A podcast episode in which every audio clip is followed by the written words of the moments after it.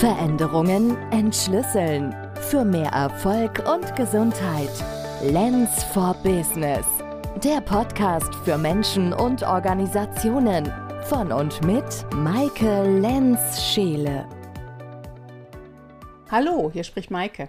In der heutigen Folge geht es um Ablenkungen im beruflichen Kontext und wie wir besser damit umgehen können. Wie wir es schaffen, konzentrierter zu arbeiten und was die Zahnpastatube mit meiner Übersprungshandlung zu tun hat. Der Titel dieser Episode heißt In Wahrheit bin ich ganz anders, ich komme nur so selten dazu. Ja, wir alle haben ein Bild von uns selbst, wie wir gerne wären und wie wir uns selbst aus der Vergangenheit kennen. Diese Vorstellungen stimmen teilweise nicht mit der gelebten Realität überein. Tatsächlich leben wir in Realitätskonstruktionen und außerdem verändern wir uns permanent, wodurch wir in verschiedenen Kontexten anders reagieren. Wir könnten versuchen oder es als unsere Aufgabe sehen, möglichst viele Anteile und Seiten von uns selbst zu entdecken und kennenzulernen. In dem Bewusstsein, dass wir aufgrund der eigenen Vielseitigkeit immer wieder Neues über uns herausfinden, dürfen wir uns auch fragen, welche Seite sich denn jetzt gerade zeigt welcher Anteil im Moment spricht oder sich zeigen möchte. Im Laufe unseres Lebens werden immer wieder neue Facetten unseres Selbst zum Vorschein kommen. Manchmal werden wir davon überrascht, manchmal merken wir es gar nicht. Ein achtsamer Umgang mit dem Wissen um die eigenen Anteile hilft, uns selbst immer besser zu verstehen und diese auch zuzulassen, was zu innerer Harmonie und Akzeptanz führt. Wie schaffe ich es, konzentrierter zu arbeiten? Sich immer wieder abzulenken kann ein Verdrängungsmechanismus sein, eine Gewohnheit oder auch ein Anteil unserer Persönlichkeit. Gewohnheiten werden häufig mit Realitäten verwechselt. Wir meinen dann, es gäbe so viele Baustellen, auf denen wir gefragt sind, dabei haben wir uns nur angewöhnt, jede zu betreten, sei sie für uns wichtig oder auch nicht. Lassen wir uns ständig ablenken und bleiben nicht an einer Sache dran, leidet die Leistungsfähigkeit und oft auch die Zielerreichung. Unter Zielerreichung kann man den Abschluss eines Projektes wie auch die gelungene Zusammenarbeit mit Kollegen und Kunden verstehen, die zur Wertschöpfung des Unternehmens beitragen. Wenn wir uns häufig ablenken lassen, sind wir oft nicht erfolgreich, vor allem wenn wir allein tätig sind. Es gibt jedoch auch geschäftliche Konstrukte, bei denen mindestens ein kreativer Kopf ständig neue Ideen spinnt und Innovationen erschließt, im Hintergrund aber dann ein beständiges Team sitzen hat, das seine Ideen in die Materie bringt und bis zum Schluss umsetzt. Dieses weit verbreitete Geschäftsmodell kann sehr gut funktionieren. Wenn wir also wissen, dass wir uns gerne ablenken lassen und dies kein Verdrängungsmechanismus ist, sondern ein großer Anteil unserer Persönlichkeit, macht es Sinn, einen Aufgabenbereich zu übernehmen, bei welchem genau diese Eigenschaft gefragt ist bzw. gelebt werden kann. Andersherum gibt es Menschen, die sehr gerne die Bewahrer und die Pfleger oder aber die Realisierer und Umsetzer sind. Tun sich nun Menschen mit diesen unterschiedlichen Qualitäten zusammen, können hervorragende Teamergebnisse erzielt werden. Ablenkungen im beruflichen Kontext sind vor allem die große Anzahl an E-Mails, weil viel zu viele Kollegen ins CC gesetzt werden, obwohl es die Hälfte nicht betrifft. Das Hetzen von Termin zu Termin ohne den Einbau von Pufferzeiten. Kollegen, die mal eben kurz etwas fragen wollen.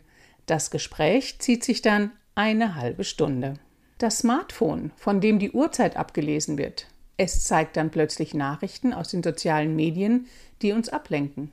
Familienmitglieder, die während des Homeoffice mit privaten und den Arbeitsprozess behindernden Angelegenheiten stören.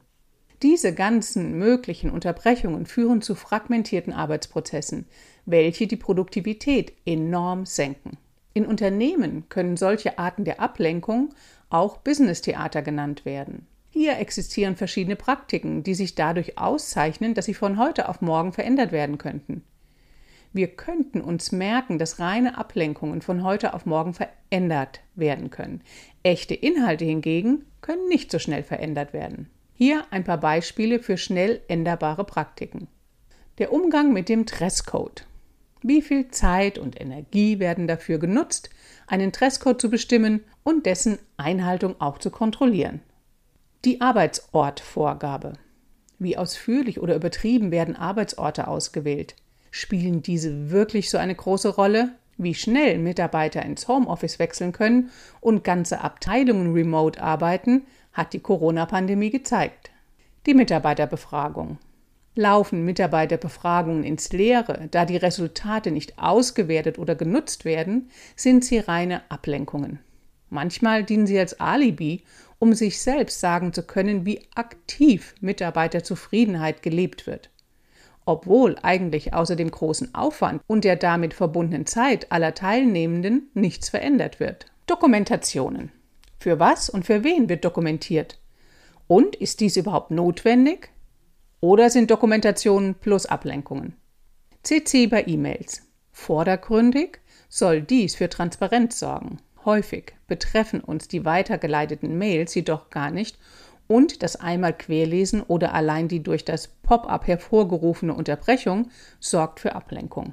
Die Zeit, um sich damit zu beschäftigen und entscheiden zu müssen, ob die Mail für uns irgendeine Relevanz hat, beinhaltet eine unnötige Ablenkung. Die Meetingkultur. Auch diese Termine sind oft Ablenkungen, da wir meist nur für einen Bruchteil der Sitzung selbst mit unserem Know-how und unserer Meinung gefragt sind. Der Rest wird abgesessen und gedanklich woanders verbracht. Es herrscht, ähnlich wie in Schulzeiten, eine Anwesenheitspflicht.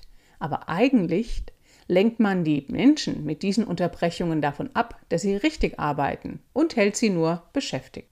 Lösungen für den Umgang mit Ablenkungen. Wir dürfen lernen, Ablenkungen als Einladungen zu betrachten. Das heißt, wir können sie annehmen oder uns dagegen entscheiden und sie einfach weiterziehen lassen. In diesem Zusammenhang ist das Registrieren eines bewussten Prozesses wichtig. Wir werden dadurch handlungs- und entscheidungsfähig. Wir können aber, müssen nicht.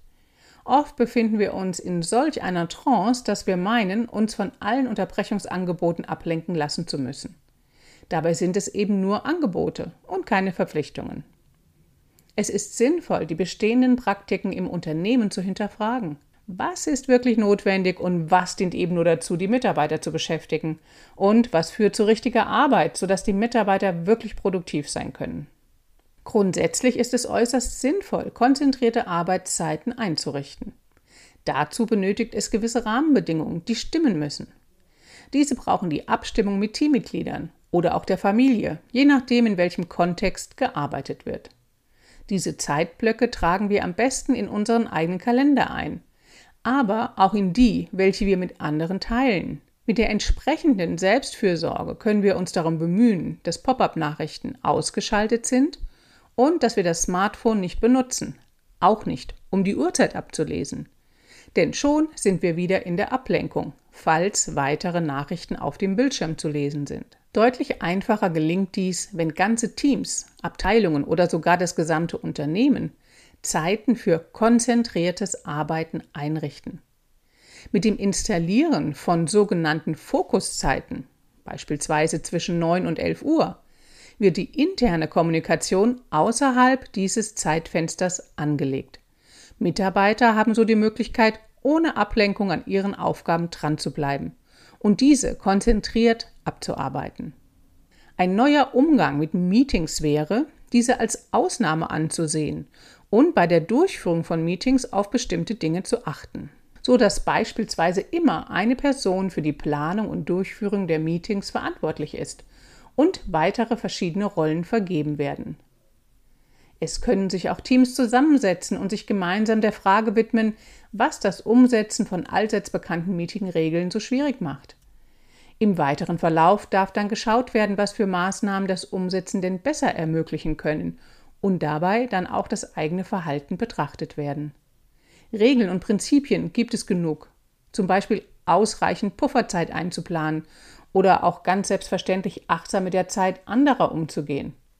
Weiterführende Informationen zu den Möglichkeiten, Meetings zielführend durchzuführen, finden sich in dem Buch Endlich wieder konzentriert arbeiten von Vera Starker und Matthias Schneider. Der im Buch beschriebene Ansatz des TFC, das heißt The Focused Company, spricht sich dafür aus, Meetings als Ausnahme anzusehen. Bevor wir Meetings strukturieren, dürfen wir klären, was Ziel, Sinn und Zweck der Meetings sind. da diese bei näherer Betrachtung wirklich häufig überflüssig erscheinen.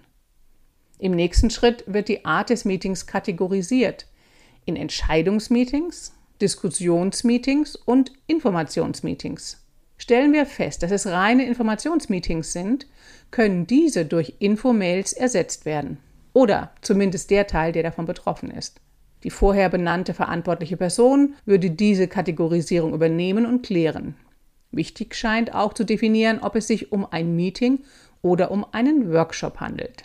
Denn gibt es einen hohen Erarbeitungsanteil, ist ein Workshop statt eines Meetings besser geeignet. Es macht also Sinn, ein Meeting zu durchdenken, statt es einfach nur anzuberaumen. Wir dürfen auch die Anzahl der Teilnehmer begrenzen und uns fragen, für wen es wirklich notwendig ist, teilzunehmen und ob jeder bei allen Teilen des Meetings anwesend zu sein braucht oder lieber nur bei einem bestimmten Bereich. Auch im privaten Bereich werden wir mit Ablenkungen überhäuft. Allen voran die sozialen Medien, die mit einem Blick auf Smartphone direkt präsent sind und eine magische Anziehungskraft auf uns ausüben. Hier macht es genauso Sinn, für sich selbst Bildschirmzeiten vorzugeben, um effektiver und konzentrierter an einer Sache dranbleiben zu können. Viele Eltern kennen auch die Ablenkungen, die mit dem Thema der Kindererziehung einhergehen. Soziale Arbeit, die in den Kindergärten und Schulen geleistet werden möchte, das Teilnehmen an gewissen Festen und Veranstaltungen, die Unterstützung des Sport- oder Musikvereins vor Ort. An allen Stellen ist unsere Unterstützung gefragt und dies ist oft mit einem schlechten Gewissen verbunden, wenn wir nicht aushelfen, unterstützen, mitmachen etc. Wir dürfen uns trotzdem immer wieder bewusst machen, dass wir selbst die Entscheidung treffen, einer Ablenkungseinladung nachzukommen oder nicht. Als Schlüsselmoment möchte ich mit dir etwas teilen, das zurückgeht auf die Zeit, als ich so in der Mitte meiner 20er Jahre war. Ich habe da ein Phänomen kreiert, bei dem sich eine Seite von mir zeigte, die vorschnell gehandelt und gesprochen hat, aus einem Gefühl heraus, Verantwortung übernehmen zu müssen. Dieses, da muss sich doch jemand drum kümmern. Und die einzige Person, die dafür in Frage kam, war ich. Hinterher habe ich mich über Tage und manchmal auch Wochen schlecht gefühlt, weil ich die Worte nicht zurücknehmen konnte. Und da gibt es ja den Spruch mit der Zahnpastatube, der nur zu wahr ist. Worte sind wie Zahnpasta, sind sie erstmal draußen, bekommt man sie nicht wieder zurück. Ich erinnere mich an eine Situation bei einer Großveranstaltung und ich bin ja vom Erstberuf her Tanzpädagogin und habe bei einigen Veranstaltungen mitgewirkt, wo gleichzeitig mehrere hundert Menschen in einer Halle oder einem Sportfeld koordiniert werden mussten. Wenn ich gesehen habe, dass irgendwo etwas schief lief, dann bin ich reingesprungen und habe versucht, die Situation zu retten. Jemanden etwas zugerufen oder wohin geschickt. Manchmal hat es den gewünschten Effekt gebracht, aber meistens war es völlig unnötig und hat Situationen auch verschlimmbessert. Hinterher habe ich mich dann gefragt, warum hast du das gemacht? Warum hast du das gesagt? Das habe ich lange nicht verstanden und war unzufrieden mit mir selbst. Wie läuft das jetzt ab? Ich nehme den Impuls wahr, denn diese Persönlichkeitsanteile habe ich ja weiterhin. Aber ich reagiere nicht mehr sofort darauf in der altbekannten Weise. Es hat viel mit Impulskontrolle zu tun, diese Impulse durchaus zu spüren, aber ihnen nicht nachgeben zu müssen. Ich muss nicht mehr auf jedes Pferd aufspringen, nur weil ich es könnte. Mit der Zeit werden die Impulse weniger und nicht mehr so stark. Und neulich hatte ich dann meinen Schlüsselmoment. Ich habe innegehalten und mich bewusst dafür entschieden, in die Bresche zu springen und bei einer großen Polonaise dafür zu sorgen, dass es kein Tovabo gab. Und dann bin ich ganz ruhig wieder zurück zu meinem Platz gegangen und alles war gut. Keine innere Aufregung, keine Fragen. Das habe ich rückblickend als sehr wohltuend erlebt. Und so ein Impuls von innen zu einer spontanen Handlungsaufforderung ist ja auch nur die Einladung einer Ablenkung. Und ich entscheide, wie ich auf diese Einladung reagiere, annehmen oder nicht. Ich kann nur sagen, dass ich mich im Laufe der Jahre zu der Person entwickelt habe, die ich sein möchte. Der Titel dieser Episode ist ja In Wahrheit bin ich ganz anders, ich komme nur so selten dazu. Ja, ich komme dazu, die zu sein, die ich bin.